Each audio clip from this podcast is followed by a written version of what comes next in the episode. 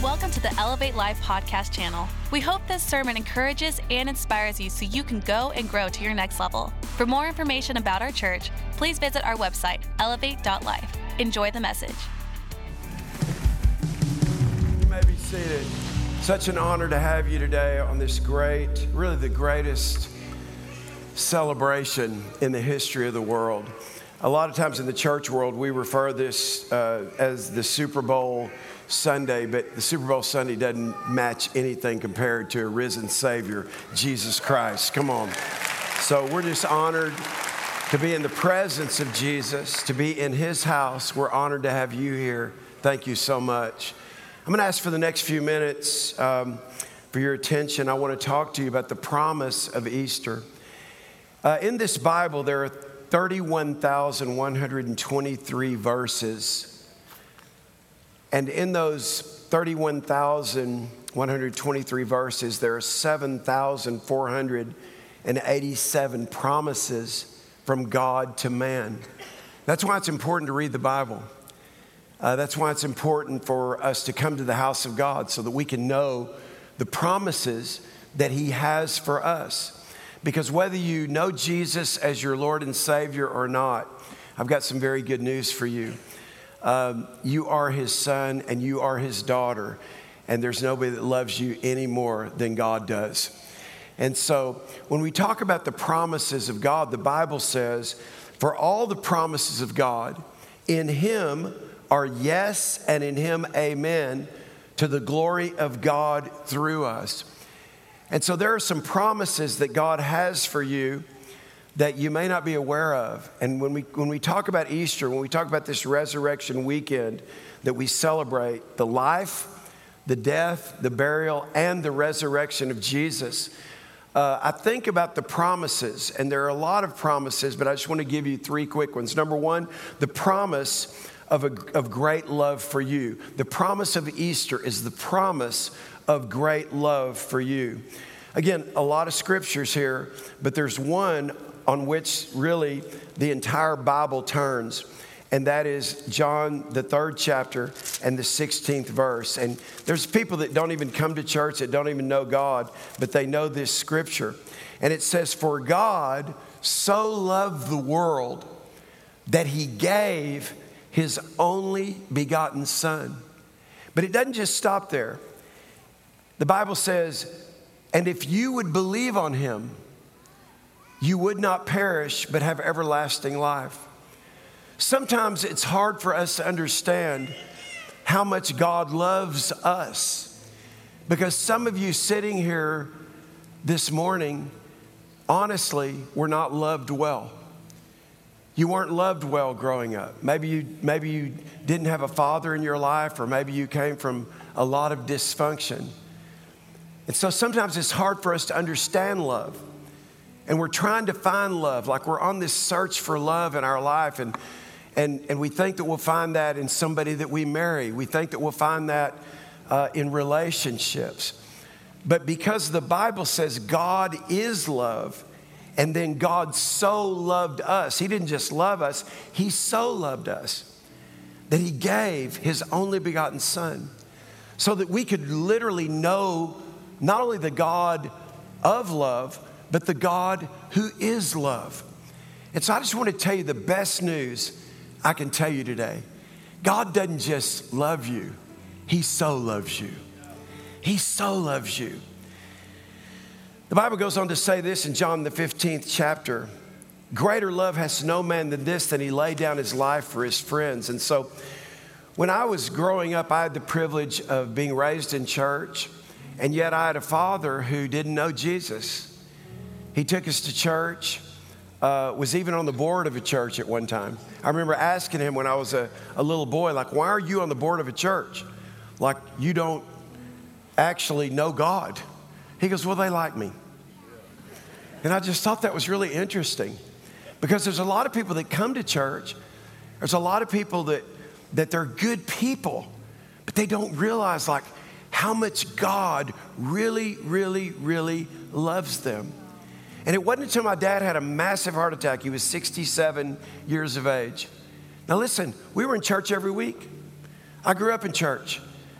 But my dad would go to church, and oftentimes he would fold his arms like this and, and just close his eyes. I remember asking him one time, like, Dad, why do you why do you close your eyes when you go to church? He goes, Well, I just this is where I rest.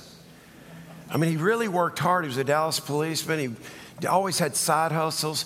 Uh, I, I don't want you to be mad at me, but HOAs are because of my father. At our house in South Dallas on 4416 West Clarendon, in Cockrell Hill to be specific, we're the reason for Texas state HOA laws because my dad had broken down cars everywhere. They were in the front of our house, they were in the driveway of our house. He was always underneath the car. And that's what he did. He, like on the side, he worked on cars. And then all of a sudden, later on, I go, Oh, I know why those HOA, oh, I know why there's HOA laws, man. I, I grew up, and I mean, neighbors complained. He had to just, it was crazy. But my dad went to church. I want you to really hear this. He went to church, but he didn't have a relationship with Jesus. You can go to church, you can hear about Jesus, and yet not get a revelation of his love. And so when my dad was 67, he had a massive heart attack. I was in my early 30s. And I remember when the doctor came in and said to us, it's very, it's very critical. They did a quadruple bypass on his heart. And the most critical part of heart surgery is when they get through with the heart surgery, after they cut your chest open, pull your ribs back, operate on your heart. While they're operating on your heart, they actually have your heart on a heart beating machine. They have your lungs on a lung machine. And the most critical part of the surgery is not when the surgery is happening, but what happens after the surgery. Is your heart going to work without the heart beating machine? Are your lungs going to work without the lung machine? And for my dad, it didn't. They put him in, in fact, he was the only person on the floor of the heart transplant unit at Baylor Hospital. And I remember telling the doctor, I said, I'm going in there every hour on the hour to pray for my dad. And He said, Oh, no, you're not. So I looked at him. And I said, Listen, here's what I want to tell you. Like, I'm going to go in there every hour on the hour and I'm going to pray for my dad. And he said, Okay, okay. So every hour on the hour, I would stand on my dad's, actually in the bed on, on his right, but I was standing on the left side of the bed facing. My brother would be on the right side of the bed. They had my dad's hands tied down he was on this lung machine, on this heart beating machine. He couldn't speak. He had a, um, a breathing tube down his throat, and he would just sit there. And so every hour on the hour, I would go in there. I'd look my dad in the eye and go, Dad, you're going to live and not die. We're praying for you. And he would just he would just look up at us, couldn't say anything. They had his hands tied down because they wanted him pulling his the tubes all out. And so four days later, finally his heart worked and the lungs worked. And they pulled that breathing tube out, and the first thing out of my dad's mouth at 67 after this massive heart attack and heart surgery was, God is real. God is real. And what my dad discovered in his worst of times, he actually had an out of body experience. Believe me, that's not my dad. He had an out of body experience and he met Jesus. And it was an amazing thing because he realized, hey, God is, is real. And some of you don't know how, how real the love of God is. If you knew this, some of you are here today because it's Easter and we're so glad you're here. But man, my hope is that your takeaway will be that God so loves you. He doesn't love you because you're a good person. He doesn't love you, not love you because you're a bad person. He doesn't love you because you've done more good than more right. He just loves you because He's God. And He cares so much about you. And the Bible says, no height, nor depth, nor angels, nor principalities, nor things above the earth or under the earth could separate you from the love of God. It's so hard for people who don't really open up their heart and mind to understand the love of God. And even though I was raised in church, um, I, I can tell you that I had a little bit of the revelation of God. I believe that God loved me and I loved God. That's why we worship. That's why we started this service worshiping God. People say, like, what are the chairs for? If you came in here, you stood for the first 20 minutes. Like, why are we standing up? When are we going to sit down? What is this karaoke? Let me tell you what it is. We believe that He is the King of Kings and the Lord of Lords, and we stand in His presence and we honor Him and we worship Him because of who He is. And I don't know about you, but if you ever needed mercy from someone, I mean, you did something bad, you did something that you should you you shouldn't have gotten mercy and you got it. That's what Jesus did for you on the cross. That's his love. You don't deserve it. I don't, I don't deserve it. The Bible says in John 1 17 that Jesus came in grace and truth. What does that mean? He came in the power of God to do things God's way so that we could live a truth based life, not just a preferential life, not just our own truth. But the Bible says you will know the truth and the truth will set you free. There's a whole lot of people living their own truth, and that's what's wrong with the world. They don't realize this is the only truth. This is the absolute truth. He is the way, He is the truth, He is the life. But so many people don't realize that. Therefore, they're not the beneficiaries of God's love. I'll never forget when my son was born, who you've met today already. He was up here and sitting on the front row. And I didn't know what to expect, but I was in that delivery room and I'll just say this. Uh, I had spent six weeks. I don't even know if they do this anymore. I would recommend you not do it. But we went to Lamaze classes. Like we, we went to classes so I could learn how to breathe and help Sheila learn how to breathe. And when she was going through this, this birthing experience, shh, shh, I mean, we went through these classes. We sat in the classes. She sat with me. We went through this whole thing. When we get in the living room, I'm ready, man. I'm Coach Keith. I'm like, okay, here we go. Okay, here we go, baby. You're about to have some contractions. Here we go. Let's breathe together. Here we go. She goes, I'm like three breaths in. She goes, I don't need you to do that. I go, Wait, baby, listen. They knew you were going to be in this state of mind, like out of your mind. That's why I'm here to coach you. Like, I'm here, I'm here to help you. I'm going to get you through this. Just breathe with me. Come on. You're having a contraction right now. She's holding her breath. I go, don't hold your breath. Don't hold your breath. You know, just breathe. She goes, I need you to do one thing. I go, okay. First of all, nothing. But secondly, don't let me miss the epidural. That's your job. You tell the doctor, stay on it. You tell him when it's time, don't, don't, don't, don't get past the epidural. I said, okay, I got it, but let's breathe. No, I'm not gonna breathe. She got the epidural. I mean, it was amazing. And she just held her breath through every contraction. She goes, Let me know when the tra- contraction's coming. She goes, I go, Baby, you're not supposed to. Let me coach you. All of a sudden, Josh starts springing forth from his mother's womb. I had never seen anything like this. I'd never experienced anything like this. And I'm telling you, he came out, he was the most beautiful, cone headed, gray green baby I'd ever seen in my life. He looked a little alien, but I thought, we'll get past this. And they put a cap on his head and it looked like a cone head. Some of y'all remember Saturday Night Live years ago, the cone heads, Dan Aykroyd. I mean, that was right about the time Joshua was born. I go, man, I've got a cone head. We got to fix his head, but it'll be okay. But anyway, I'm having this experience with God because in a moment, in a moment, I had this emotion just come over me. And I don't play with this. In fact, if you're from our church, you know I'm not a prayer going, you know, God told me and God said, and God said, blah, blah, blah, blah. Because guess what? This is God's word. He can speak to you. So when you hear when you hear a preacher saying all the time, you know, God spoke to me and God said blah blah blah blah blah. I'm just anyway. Okay, I won't even go there. But anyway, so so but that day, I literally, and I can't tell you I heard an audible voice, but it was so strong. Do you see what you're feeling? And out loud, I said, Yes. And the doctor was sitting there working on Sheila, and she looked over her shoulder. I said, I'm talking to God. It's okay. I'm just bawling my eyes out. And all of a sudden, here's what I heard that's exactly how I feel about you every day. The way you feel about your son right now, that's how I feel about you every day. Some of us get married and we get disappointed quick. We thought it was going to be this way, and it wasn't this way. It was like it was great until you put a ring on it and something changed. What in the world?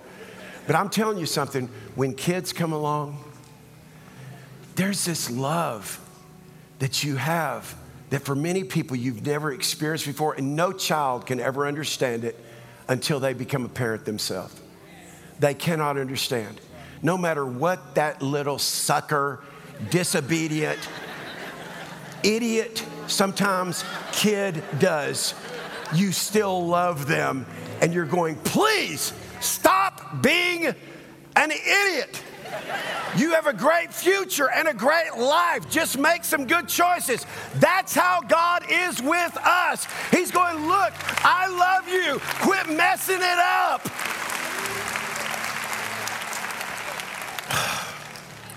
All right. How many of you are pet lovers? Let me ask a different question. How many of you are dog lovers? I had a dog. My last dog was my last dog. You know why my last dog was my last dog? Because nobody can replace London. London, my bulldog. If I start talking about it, I'm going to start crying. But here's the fact some of you can only understand some, just a microcosm of the depth of God's love because you know how much you love your dog. Some of you love your dog more than you love people. Oh, I know. No, I know. Watch this.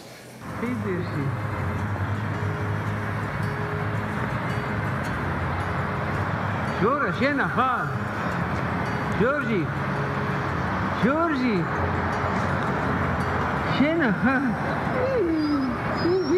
le llene, no con el.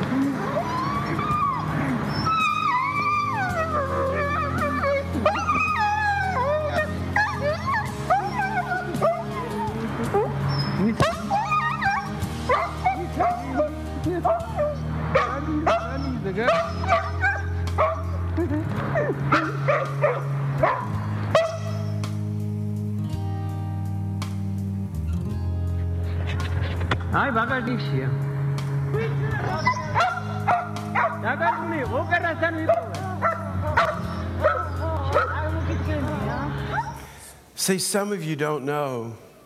Here's what the Bible said Jesus came to seek and save the lost. Some of you don't know you're lost. You see, until you invite Jesus to come into your heart, your spirit is not awakened. What's going to live eternally is your spirit. In fact, if you're married, the person that you're sitting next to, what you're really attracted to is their spirit. Oftentimes we don't understand that. But it's the spirit of people that connects us with people. It's the spirit of God that connects us with God. So the promise of Easter is God's great love for you that you don't deserve, that I don't deserve. But God describes it this way He came in grace to give you power to live like this Bible says, because you need His power to be able to do it. But watch this He also came to give mercy. You know what grace is? Grace is God giving you more than you deserve. In fact, the life you got right now is more than you deserve. It's more than I deserve. But the mercy of God, the love of God, the compassion of God is He doesn't give you what you do deserve. And if you've ever been in that place where you needed mercy, then you have a little bit of an understanding of how much God loves you and that there's nothing that could separate you from the love that He has for you. The second thing about the promise of God is that God has a great plan for your life. God has a great plan for your life. I'll just simply say this God has a plan and the devil has a plan. And whether you believe in God or not, let me just tell you this God has a plan for your life. The Bible says in Jeremiah 29 11, God says, I know the thoughts that I have towards you to give you a future, a hope, and an expected end. In other words, I want you to win. I want you to win in every area of your life. I have a plan for you to win in life. I have a plan for you to succeed. I have a plan for your dreams to come true. I'm the one that's given you your brain. I've given you your heart. I've given you your body. I've given you your life. Your life is a gift from God. What you do with it is your gift back to Him. God has a plan, and whether you realize it or not, until you fully surrender your heart and your mind and your life to God, you never find out the plan that He has for you. I want to say that when I was a little boy, some of you know this story, but there's others that don't, but I suffocated to death in a plastic bag. Without going into the long details of the story, I was dead for over an hour. I had a mama who just continued to pray. After E.R. Kaufman, the head fireman that showed up because the ambulance had a flat on the way, but after pronouncing me dead and putting a sheet over me, I had a mama who kept praying. God, the same power that raised Jesus from the dead, you can raise my grandson, you can raise this boy from the dead. And she kept praying when everybody else had given up, when they pronounced me dead.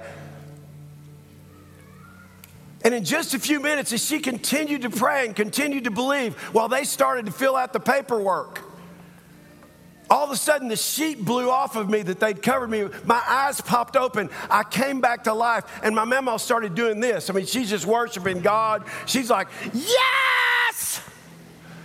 Because God gave me life.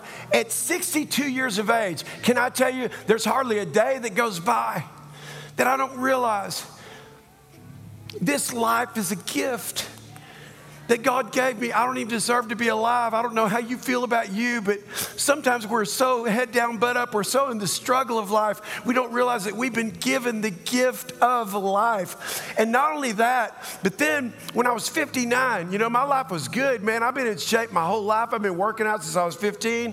All of a sudden, I'm in Florida. I get through with a workout, and I'm feeling great until I'm not feeling great.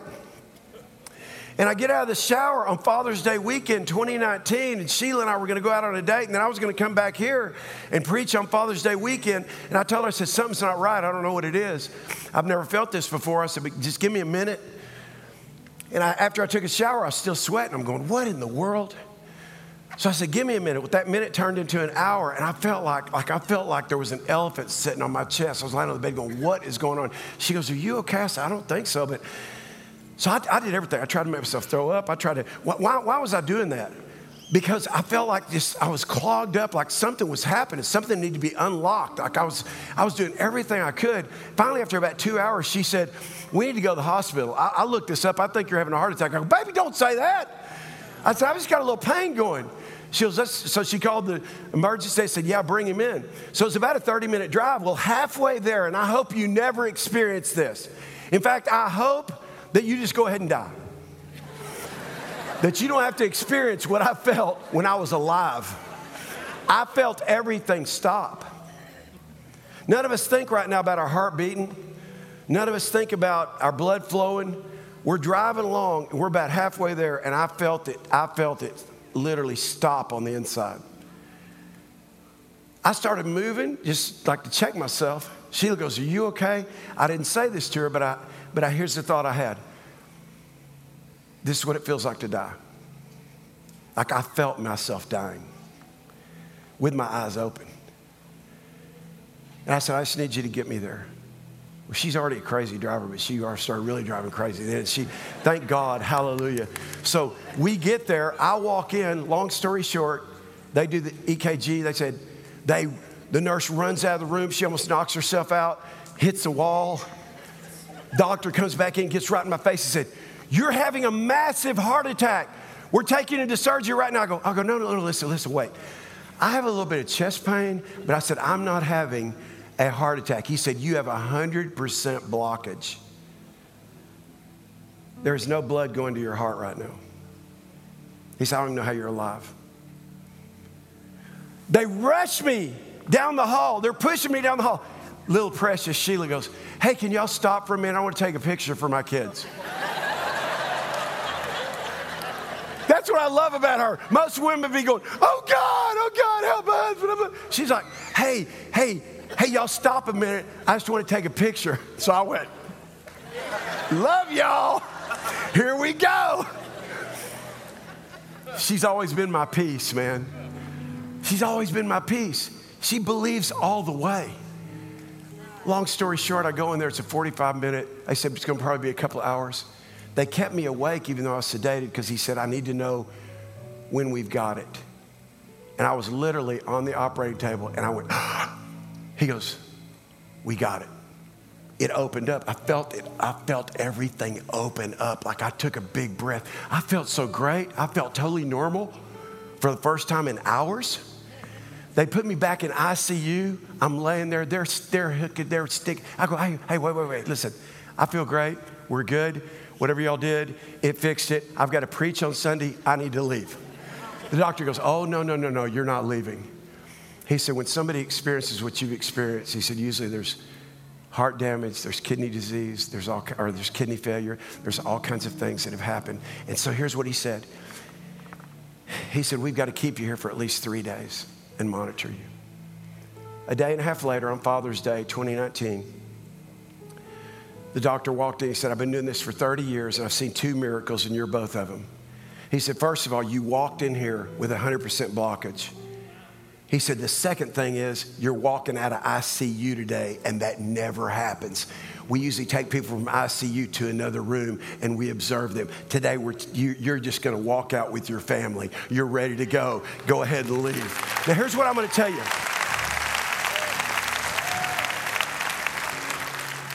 All during that time, my thought was, God, you have a great plan for my life. And if it's over, it's over.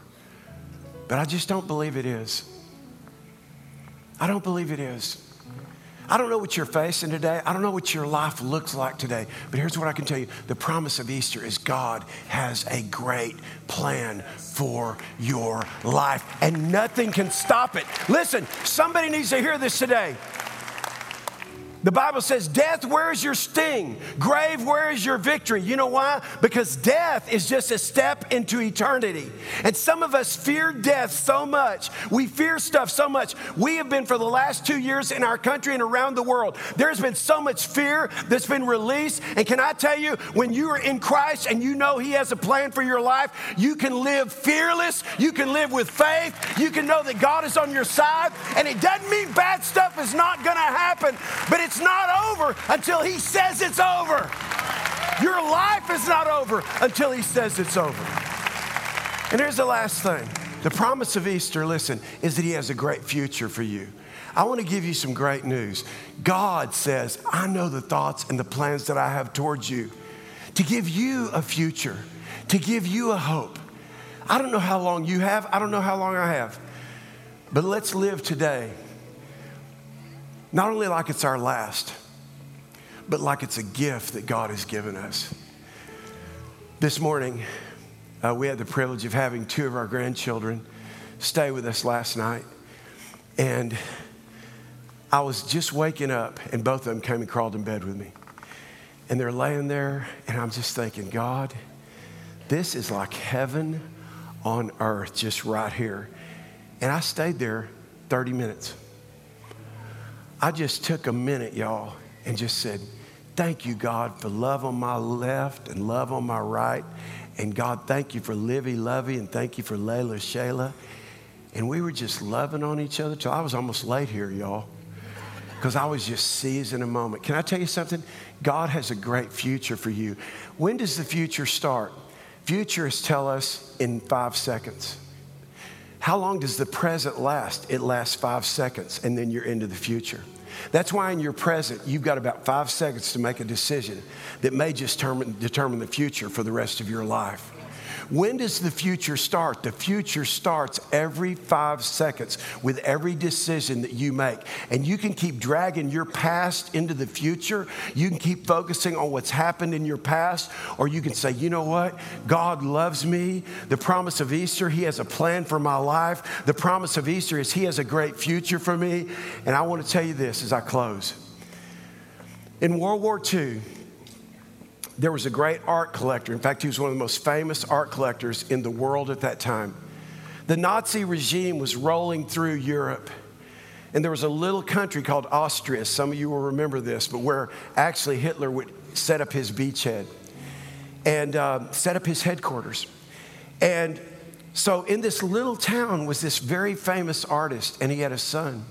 And his son came to him, and his son said, Dad, I feel like I need to fight against the resistance. He said, Son, listen, your mom just passed away. His wife had just passed away within the last six months. He said, You're my only son. He said, I know, Dad, but I've got to do this.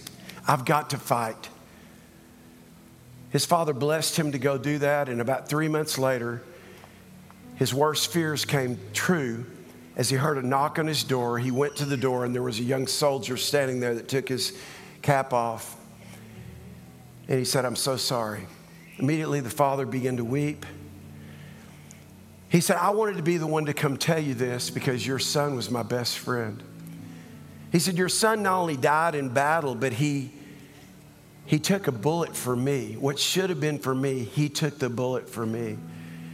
And so he said, I've got something for you. And out from under his arm, he pulled a, a, a rolled up piece of canvas and he opened it up and he said, I know you're a great art collector, and you and your son both, you did this together. But I'm like a novice artist, and I actually did a portrait of your son.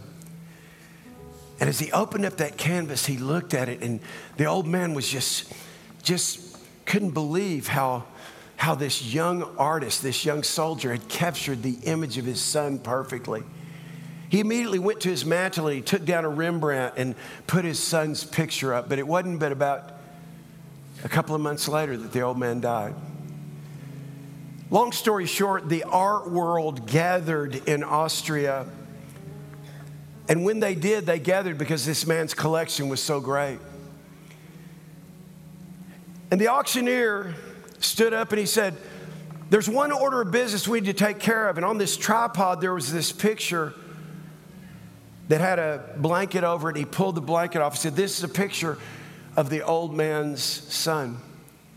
And he said, the first order of business is we've got to, we've got to auction this off. And so everybody kind of looked at each other and there were just whispers and murmurs in the crowd. And somebody said, We don't care about that. We want the Rembrandts. We want the Raphaels. We want, we want the Picassos. We're, we're not here for that. And he said, This is the first order of business. We've got to, we've got to sell this, this picture of this man's son. And again, people just grumbling and murmuring. And finally, an old man in the back, very old man, raised his hand and he said, I was here just to really honor the family. I was the family's gardener. He said, I knew the old man, I knew his son. And he said, I've got $30. That's all I've got. And he said, I'd like to, to bid on the painting of the son. The auctioneer looked around and he said, Are there any other bids going once? Any other bids going twice? Any other bids? Sold. And then while people gave a golf clap, let's get on with it. The next thing the auctioneer said was, Auction closed. You see, according to the man's will, he who takes the picture of the son gets it all. Gets it all. And can I just tell you, that on this weekend, the person who chooses Jesus Christ, you see, Jesus, you saw it depicted. He was, he was between two thieves. And these thieves were actually having a conversation with each other across from Jesus. The one thief, the one criminal on one side was saying, was saying, hey, if you really are the Son of God, why don't you, why don't you get yourself off the cross? And while you're at it, Luke 23 says, get us off the cross as well. This other criminal on the other side, they're talking across Jesus. Jesus is in the middle. This conversation is recorded in the Bible. He says, Don't you have any honor and fear of God? This man has done nothing we deserve what we're getting. And then he focused not on the other criminal, he focused on Jesus. And according to Luke, the 23rd chapter, he said, Please remember me when you come into your kingdom. And he said, You will be with me today in paradise. You see, God has a plan for your life. And Jesus, even now, over 2,000 years later, The Bible says he's seated at the right hand of God the Father in heaven. Watch this, making intercession for us. What does that mean? In this room, there are unbelievers and there are believers. There are people who know about God, but they don't have a relationship with God. There are people that are wondering about God, and then there's people who've settled that question. And between those two paradoxical realities is Jesus on the cross who God said, I so love you, I've sent my son to die on a cross for your sins. But you are the one that has to believe that he is who he said he was, who he said he is, and who God says he is. I'm to ask you to bow your head, if you would, just for a second, all over this place. Just please no talking or moving around just for a second. I want to give you an opportunity like those two criminals had on the cross. The Bible says we've all sinned, we've all fallen short of the glory of God, what God wants for us. But the Bible says if we'll confess our sins, that He's faithful and just to forgive us of our sins and cleanse us from all unrighteousness. The Bible says if we will confess with our mouth and believe in our heart that God raised Jesus Christ from the dead, we'll be saved. To be saved means to be saved from yourself, to be saved from the devil, to be saved from your sin. But you have to realize that you need to be saved. You have to realize that what you believe is more important than what anybody else will ever tell you. He's not your mama's God. He's not your daddy's God. He's got to be your God. And if you're here and you say, My life is not right with Jesus, it doesn't matter if you've made a decision for God in the past or you've never made a decision for Jesus. Today, the Bible says, is the day of salvation. Today is the day that you choose. So I'm going to invite you right now if you're here and you say, Keith, I need to get some things right with God, we're not asking you to join our church. We're not asking this to embarrass you, but you're here and you say, I need to get my life right with Jesus. Every head's bowed, every eye's closed. If that's you, on the count of three, slip up your hand, and I'm going to have the privilege to lead you in a prayer. I'm not going to embarrass you. I just want to lead you in this prayer. And if that's you, on the count of three, slip up your hand. One, two, three. Come on, all over this place, just lift it up and say, I need a relationship with Jesus Christ. Yes, I see your hand. Is there anybody else? Yes, I see your hand. Anybody else? Yes, I see your hand. I see your hand. Is there anybody else? I need to get my life right with Jesus. Now, I'm going to ask you to put your hands down, and I'm going to ask everybody here just to pray this prayer with me. And you don't need to say it loudly, but I'm going to ask you to say it out loud. The Bible says again if you'll confess with your mouth, if you'll believe in your heart that God raised Jesus Christ from the dead, you will be saved. God will forgive your sins. God will have a plan that will immediately be activated for your life starting right now. And God has a great plan for your future. And someday you'll spend eternity in heaven with God. This life will be over, it will soon be past. What we do for Jesus is the only thing that matters and lasts. So if you're here, whether you raise your hand or not, I'm going to invite everybody here to pray this with me. Just say this out loud. Say, Dear Heavenly Father, I ask you to forgive me of all my sins. Cleanse me, wash me, make me clean. I give you my life, my past, my present, and my future. Jesus, be my Lord. Thank you for loving me.